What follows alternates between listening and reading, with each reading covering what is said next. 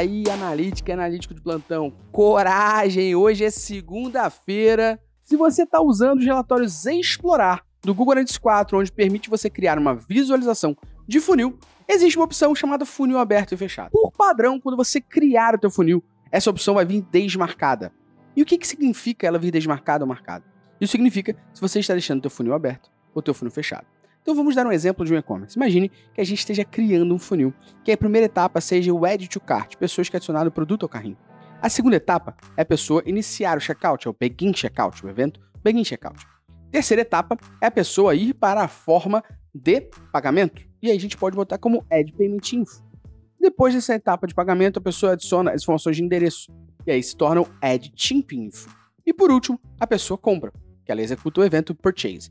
Então, o funil do e-commerce poderia ser o Add to Cart, Begin Checkout, Add Payment Info, Add Team Info, finalizando pelo Purchase. Como que eu sei que esses eventos se aplicam a qualquer e-commerce? Se você estudasse com métricas boas ou ouvisse nosso podcast com frequência, saberia que isso são eventos recomendados do Google Analytics 4, que é comum para qualquer e-commerce.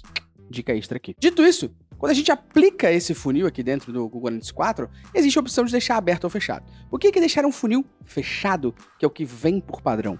Quando eu deixo um funil fechado, eu estou dizendo assim para o Google Analytics: olha, Google Analytics 4, obrigatoriamente eu preciso que os meus usuários estejam nesse funil seguindo a ordem que eu determinei. Ou seja, não vou permitir que ninguém comece a jornada pelo Begin Checkout. Então, na visualização de dados desse funil, o Google Analytics 4 vai aplicar uma regra, que é a regra de só vou mostrar neste funil pessoas que obrigatoriamente iniciam a jornada pelo Add to Cart. E aí, se a pessoa começou a jornada no Begin Checkout porque recebeu algum tipo de e-mail, ele não vai mostrar nesse funil.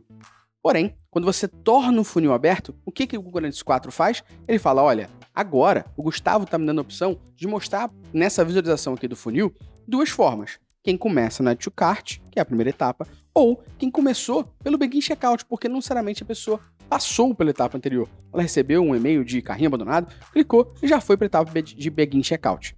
Então, deixar um funil fechado é você dizer para o GA4 que obrigatoriamente nessa visualização de funil que você está criando, as pessoas precisam seguir as etapas que você determinou obrigatoriamente. Então não tem como alguém começar a jornada no Begin Checkout.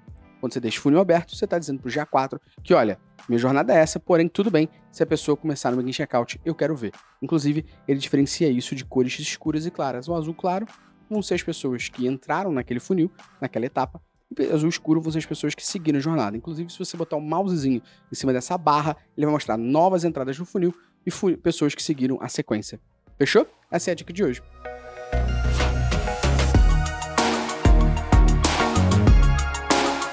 Se você gostou dessa dica, não esqueça de seguir o nosso podcast no Spotify, dar 5 estrelas e compartilhar com quem precisa ouvir sobre.